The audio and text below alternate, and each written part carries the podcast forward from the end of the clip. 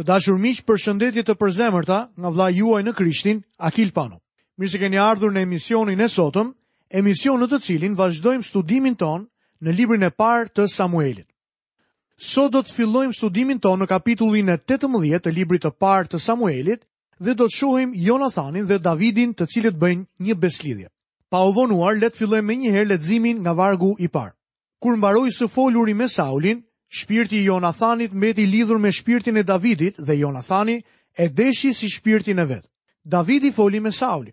Sauli e kishte thirrur Davidin pas betejës, sepse donte t'i jepte një vlerësim për punën e tij të kryer. Miqësia e këtyre dy djemve, pra Jonathanit dhe Davidit, ishte e mrekullueshme. Ne shpesh flasim për dashurinë midis një burri dhe një gruaje. Ajo është e mrekullueshme, por asgjë nuk është më e bukur dhe fisnike se dashuria e këtyre dy vëllezërve për njëri-tjetrin. Ata shohin tek njëri-tjetri pasqyrën e vetvetes dhe tërhiqen së bashku. Dy burra mund të jenë miq shumë të mirë. Ata mund të argëtohen dhe shlodhen së bashku. Ata mund të punojnë së bashku dhe të kenë një jetë sociale. Jonathani ishte një njeri i jashtëzakonshëm. Ai e donte Davidin për kurajon dhe besimin e tij tek Zoti. Lexojmë vargun e dytë dhe të tretë. Po atë ditë, Sauli e mori me vete dhe nuk e lejoi të kthehet në shtëpinë e atit të tij. Davidi tani shohim që bëhet një figurë publike, ai do ta ketë atë vend për pjesën e mbetur të jetës së tij. Kështu Jonathani lidhi një besëlidhje me Davidin sepse e donte si shpirtin e vet.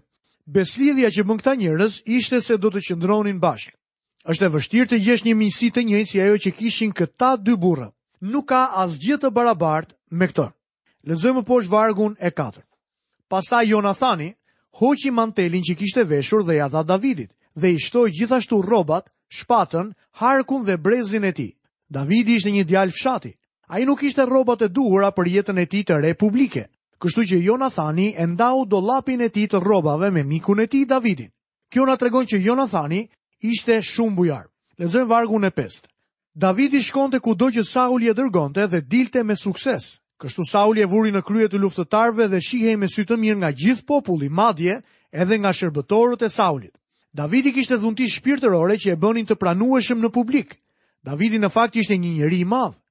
Perëndia shikonte zemrën e Davidit ndërsa njerëzit pamjen e tij të jashtme, dhe Davidi dukej i bukur si brenda ashtu edhe nga jashtë. Sigurisht që Davidi nuk ishte njeri pa mëkate, por kishte një zemër për Zotin dhe njerëzit e donin për këtë gjë. Lexojmë nga vargu i gjashtë deri në vargun e nëntë. Gjatë kthimit të tyre, kur Davidi po kthehej nga vrasja e Filisteut, gratë e të gjitha qyteteve të Izraelit i dolën para mbretit Saul duke kënduar dhe hedhur valle me dajre, me thirrje gëzimi dhe me vegla muzikore. Kështu gratë u përgjigjeshin njëra-tjetrës duke kënduar dhe thoshnin, Sauli vrau mijëshen e tij dhe Davidi dhjetë mijëshen e tij. Kjo gjë e pezmatoi shumë Saulin dhe këto fjalë nuk i pëlqyen. Ai tha, Davidit i njohin dhjetë mijë dhe mua vetëm një mijë, tani nuk i mungon veçse mbretëria. Kështu nga ajo ditë, Sauli e shikoi me zili Davidin. Saulit nuk i pëlqente kënga e re që këndonin gratë. Ai u bë xheloz për Davidin për shkak të aprovimit dhe miratimit të tij. Ndërkohë që historia vazhdon, Sauli po përpiqet ta largojë nga qendra e vëmendjes duke e eliminuar. Ndërkohë që Davidi bëhet i preferuar i popullit, ai fillon të shohë se Sauli nuk ishte aq miqësor sa dikur. Lexojmë në vargun e 10. Të nesërmen, një frymë e keqe nga ana e Perëndisë e zotëroi Saulin që sillej si një i marrë në mes të shtëpisë. Kurse Davidi, i binte harpës me dorën e tij si ditët e tjera dhe Sauli mbante në dorë shtizën. Kjo është një skenë dramatike. Ndërkohë që Davidi i binte harpës, Sauli ishte ulur dhe po luante me një shtizë. Davidi mund ta kishte marrë me mend se çfarë po mendonte ai. Ai ndoshta mund t'i ketë rënë disa notave të hidhura, kur krejt papritur, Sauli kishte hedhur shtizën drejt tij. Lexojmë vargun e njëmbëdhjetë.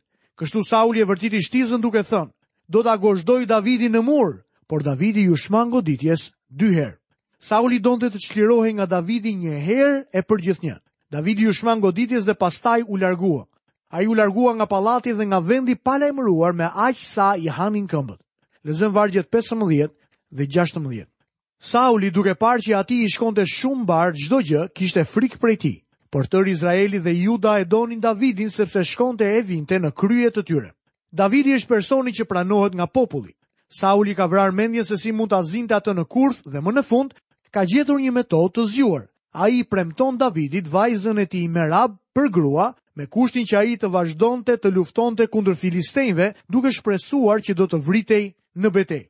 Pastaj ai nuk e mban betimin me Davidin dhe ia jep Merabin një tjetri. Tani shohim që ai do t'i japë vajzën e tij më të vogël Davidit. Pse? Kjo gjë do të bënte që Sauli të shkonte në familjen e Davidit sa herë të donte. Nuk besoj se Davidi e deshi Mikalin. Ne fajësojmë Davidin për shkak se pati shumë martesa, por ai e nisi keq jetën e tij martesore me këtë vajzë. Lexojmë vargun e 20. Por Mikal, bija e Saulit, e dashuronte Davidin Këtë ia njoftuan Saulit dhe kjo gjë i pëlqeu.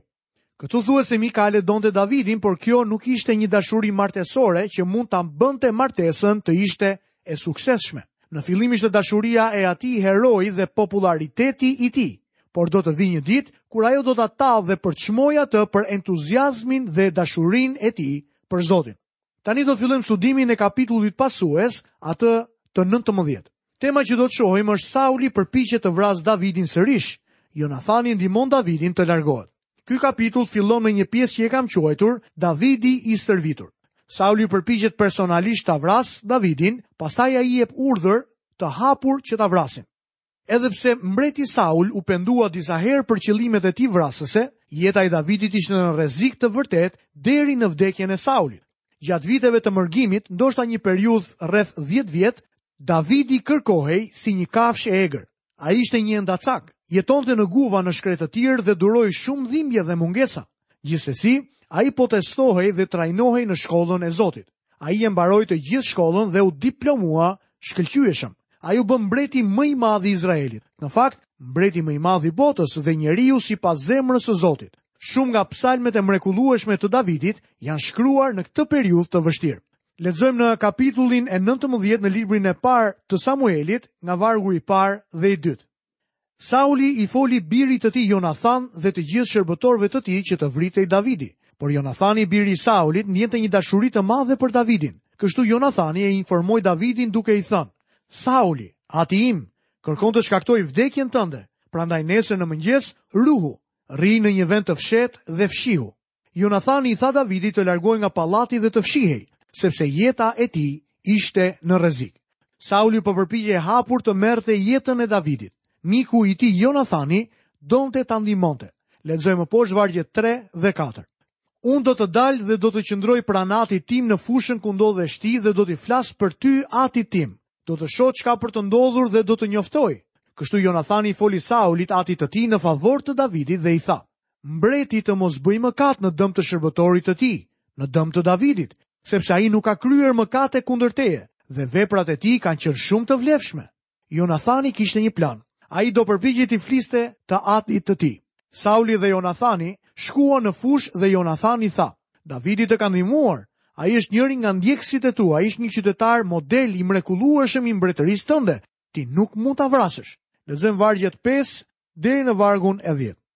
Ai ka vënë në rrezik jetën e tij kur vrau Filisteun dhe Zoti ka kryer një çlirim të madh për gjithë Izraelin. Ti e ke parë dhe je gëzuar, pse duhet të mëkatosh kundër gjakut të pafajshëm, duke shkaktuar vdekjen e Davidit pa shkak? Sauli dëgjoi zërin e Jonathanit dhe u betua. Siç është e vërtetë që Zoti rron, ai nuk ka për të vdekur. Atëherë Jonathani thirri Davidin dhe i njoftoi tërë këto gjëra. Pastaj Jonathani e shpuri përsëri Davidin tek Sauli dhe ai qëndroi në shërbim të tij si më parë. Sauli e dëgjoi birin e tij dhe Davidi u kthye në pallat. Davidi ishte i kujdesshëm, sepse e dinte që jeta e tij ishte në rrezik. Filloi përsëri lufta. Kështu Davidi doli të luftojë kundër filistejnve dhe i mundi keq. Ata ia mbathën para tij. Vini re reagimin e Saulit ndaj suksesit të Davidit. Por një frymë e keqe nga ana e Zotit e pushtoi Saulin, ndërsa rrinte në shtëpinë e tij me shtizë në dorë dhe Davidi i binte harpës. Sauli u orvat të gozhdonte Davidin në mur me shtizën e tij Por Davidi iu shmang Saulit dhe ky e nguli shtizën e tij në mur. Davidi iku po atë natë dhe shpëtoi nga rreziku. Një frymë e keqe shohim që vjen sërish mbi Saulin dhe ai donte ta vriste Davidin. Kjo është një skenë shumë dramatike. Davidi po i bie harpës së tij dhe Sauli po luante me shtizën. Davidi e ndjen që ai don ta vrasë. Sauli hedh shtizën e tij për të gozhduar Davidin në mur. Davidi e kupton që nuk është më i sigurt në këtë vend, edhe pse është martuar me vajzën e Saulit. Lexojmë vargun e 11 deri në vargun e 13. Atëherë Sauli dërgoi lajmëtarë në shtëpi të Davidit për ta përgjuar dhe për ta vrarë të nesërmen në mëngjes, por Mikal, bashkëshortja e Davidit e njoftoi për këtë gjë duke thënë: Në rast se sonte nuk gjen një vend strehimi, nesër ke për të vdekur. Kështu Mikal e zbriti Davidin nga dritarja dhe ai iku. Ia mbathi me vrap dhe shpëtoi. Pastaj Mikal mori idhullin e shtëpisë dhe e vuri në shtrat në vend të kokës vuri një mbulesë prej leshit të dhisë dhe e mbuloi me një pëlhurë. Në fillim Mikali ishte në anën e Davidit, ajo i tha Davidit se nëse nuk largohej atë natë, ai do të vritej ditën tjetër. Ajo e njihte babanë e saj, kështu Davidi u largua nga shtëpia dhe Mikali mori idhullin e shtëpisë një statujë, e vuri në shtrat dhe bëri të dukej sikur Davidi ishte brenda në krevat. Lexojmë vargjet 14 deri 17. Kur Sauli dërgoi lajmëtarët e tij për të marrë Davidin, ajo tha: "Është i sëmurë." Atëherë Sauli dërgoi përsëri lajmëtarë për të parë Davidin dhe u tha atyre: "Ma sillni me shtratin e tij, që unë të shkaktoj vdekjen e tij." Kur arritën lajmëtarët, në shtrat ishte idhulli i shtëpisë me një mbulesë prej leshi të dhisë në vend të kokës. Atëherë Sauli i tha Mikalit, pse më mashtrove në këtë mënyrë dhe bëre të ikë armiku im, duke e lejuar të shpëtojë? Mikal iu përgjigj Saulit, Ai më tha, lërmë të iki, përndryshe të vrava. Kur Sauli zbuloi që ishte mashtruar, kërkoi një shpjegim nga vajza e tij. Ajo e qetësoi duke thënë se Davidi do ta kishte vrarë nëse nuk do e kishte ndihmuar. Lexojmë vargun e 18. Davidi iku pra dhe shpëtoi kokën, shkoi tek Samueli në Rama dhe i tregoi të gjitha ato që i kishte bërë Sauli. Pas kësaj, ai dhe Samueli vajtën të banojnë në Najoth. Dhe jeta e Samuelit ishte në rrezik për shkak se ai kishte vajosur Davidin si mbret. Sauli po përpiqej hapur ta vriste Davidin. Që nga ky moment, Davidi do të jetojë si një kafshë gjahu. Çfarë do të sjellë e ardhmja për Davidin në këtë moment? Ai do të vazhdojë të vrapojë deri në vdekjen e Saulit. Sauli e mori vesh që vajza e tij Mikali e kishte mashtruar në lidhje me Davidin. Ai e dinte se Jonathani dhe Davidi ishin miq të mirë. Për këtë arsye, Jonathani duhet të ishte i kujdesshëm, i matur dhe shumë sekret në lidhje me komunikimin e tij me Davidin. Ja pse zgjodhi metodën e shigjetave. Lexojmë në kapitullin e 20 vargun e parë. Davidi iku nga Najothi i Ramahut, shkoi tek Jonathani dhe i tha: Çfarë kam bërë? Cili është faji im dhe cili është mëkati im kundër atit tënd që ai kërkon jetën time? Davidi pyet, çfarë kam bërë? Ai nuk e kishte lënduar asnjëherë Saulin. Në fakt, përkundrazi e kishte ndihmuar, por Sauli nuk kishte qenë asnjëherë mbret. Perëndia e dinte që nuk ishte mbret dhe që nuk ishte zgjedhja e Perëndisë. Njerëzit donin një mbret dhe ata zgjodhën që Sauli të ishte mbreti i tyre. Zoti e plotësoi këtë kërkesë, por ashtu si në kohën e Moisiut, ai dërgoi një lëngatë për shpirtrat e tyre. Në shkretëtirë bijtë e Izraelit donin mish dhe ai i ushqeu me shkurta. Ai u dha çfarë kërkuan, por ishte më së e dukshme që ata nuk po i besonin Zotit. Davidi është i hutuar. Ai nuk mund ta kuptojë se pse po e përndjek Sauli si të ishte kriminel. Lexojmë vargun e dytë. Jonathani iu përgjigj, Mos ndodhtë kurrë. Ti nuk ke për të vdekur. Ja, im atë nuk bën asnjë veprim të madh apo të vogël pa ma njoftuar mua. Pse im atë të ma fshihte këtë gjë? Nuk është e mundur. Jonathani i tha Davidit se nëse i ati do të bënte një lëvizje për ta vrarë, Jonathani do ta dinte këtë gjë. Lexojmë në vargun e tretë.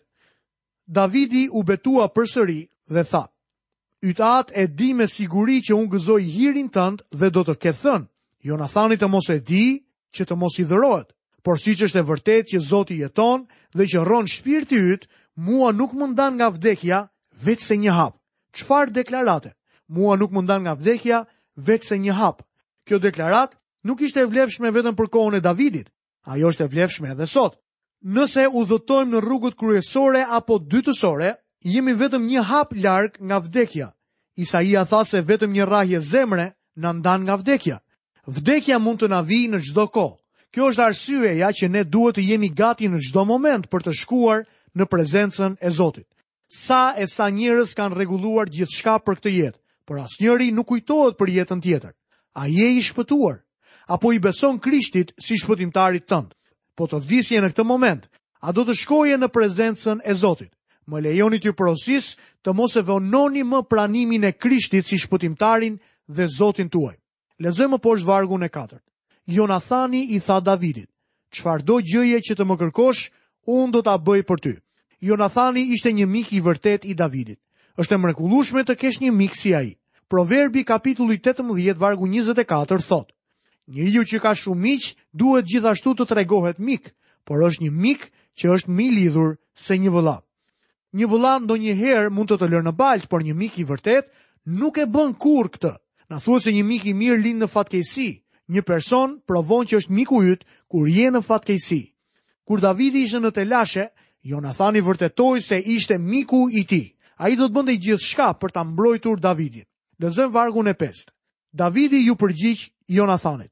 Ja, nesër fillon hëna e re dhe unë duhet të ulem në tryezë me mbretin, por ti më lër të shkoj dhe unë do të fshihem në fshatrat deri në mbrëmjen e ditës së tretë. Davidi pritej të vinte në pallat në kohën e drekës, por shohim që kishte shumë frikë të shkonte. Ai po kërkon lejen e Jonathanit që të fshihej për 3 ditë. Lexojmë vargun e 6 dhe të 7.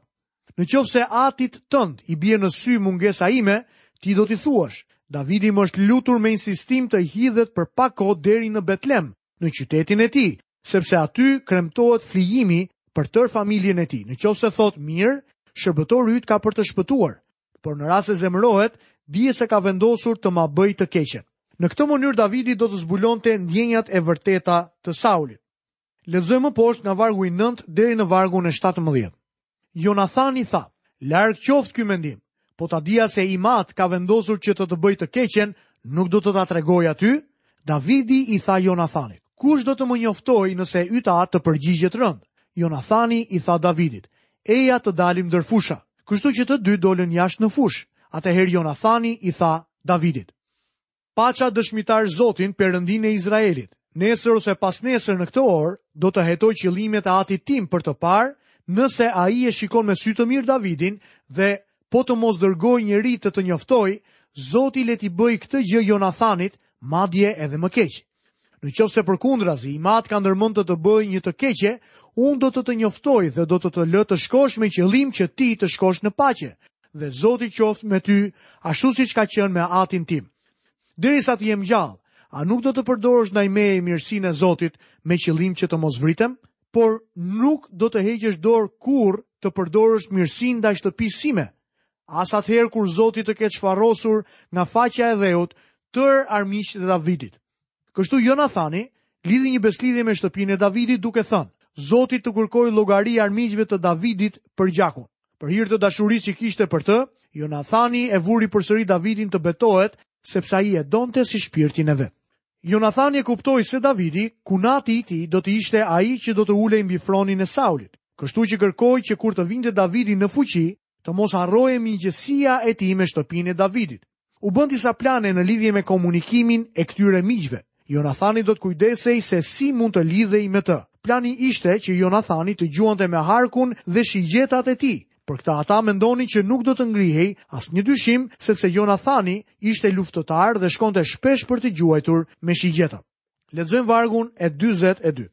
Pastaj Jonathani i tha Davidit: "Shko në paqe. Tani që ne të dy jemi betuar në emër të Zotit, Zoti le të jetë përgjithmonë dëshmitar midis meje dhe teje dhe ndërmjet pasardhësve të tu dhe pasardhësve të mi." Pastaj Davidi u ngrit dhe iku, dhe Jonathani u kthye në qytet. Duke filluar nga ky moment Davidi ndodhej në rrezik. Ai do të arratiset, por gjëja interesante është besëlidhja që bëri ai dhe Jonathani. Do të shohim se Jonathani e mbajti anën e tij të besëlidhjes. Ai ishte besnik dhe i vërtetë me Davidin deri në fund të jetës së tij. Davidi gjithashtu qëndroi besnik ndaj Jonathanit dhe pasardhësve të tij. Më vonë, të dy, Sauli dhe Jonathani u vranë nga filistenjtë. Davidi erdhi në fron. Gjëja më e sigurt që duhet të kishte bërë pas ardhjes së tij në fron do të ishte asgjësimi i çdo anëtari të shtëpisë së Saulit. Kjo do të thotë se nëse Jonathani do të kishte një djalë, ai do të vritej. Në fakt, Jonathani kishte një djalë, dhe ne do ta shohim atë pak më vonë në histori. Emri i tij ishte Mefibosheth dhe ishte sakat.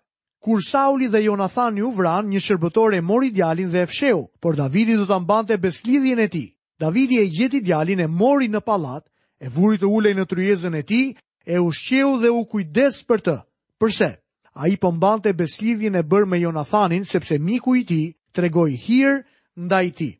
Do të kemi mundësi ta shohim këtë subjekt më në detaje, por tani më lejoni të tërheq vëmendjen tuaj në kuptimin e mrekullueshëm të kësaj historie. Davidi tregoi mirësi ndaj Mefiboshethit për shkak të Jonathanit. Perëndia tregoi mirësi ndaj meje dhe jush për shkak të Zotit Jezu Krisht. Ai nuk na shpëtoi për shkak të asaj që jemi, apo për shkak të asaj që kemi bërë. Shpëtimi ynë vjen për shkak të Krishtit dhe asaj çfarë ai ka bërë për ne. sepse Perëndia e deshi aq botën sa dha birin e tij të vetëmlindurin që kushdo që beson në të, të mos humbasë, por të ketë jetë të përjetshme. Për shkak se biri i tij vdiq për ne, Perëndia shprehu favor ndaj nesh. Pasi Davidi dhe Jonathani biseduan, Jonathani u kthye në pallat, Mendoj që ai do të ketë qenë shumë i trishtuar për shkak se e dinte që ati i tij kishte vendosur të vriste mikun e tij më të mirë. Të dashur miq, këtu kemi përfunduar dhe emisionin e sotëm. Nga vëllai juaj në Krishtin Akil Pano, paçi bekimin e Perëndisë dhe paqen e tij në jetën tuaj. Bashkë mirudëgjofshim në emisionin e ardhshëm për të vazhduar studimin tonë në kapitullin e 21 të librit të parë të Samuelit.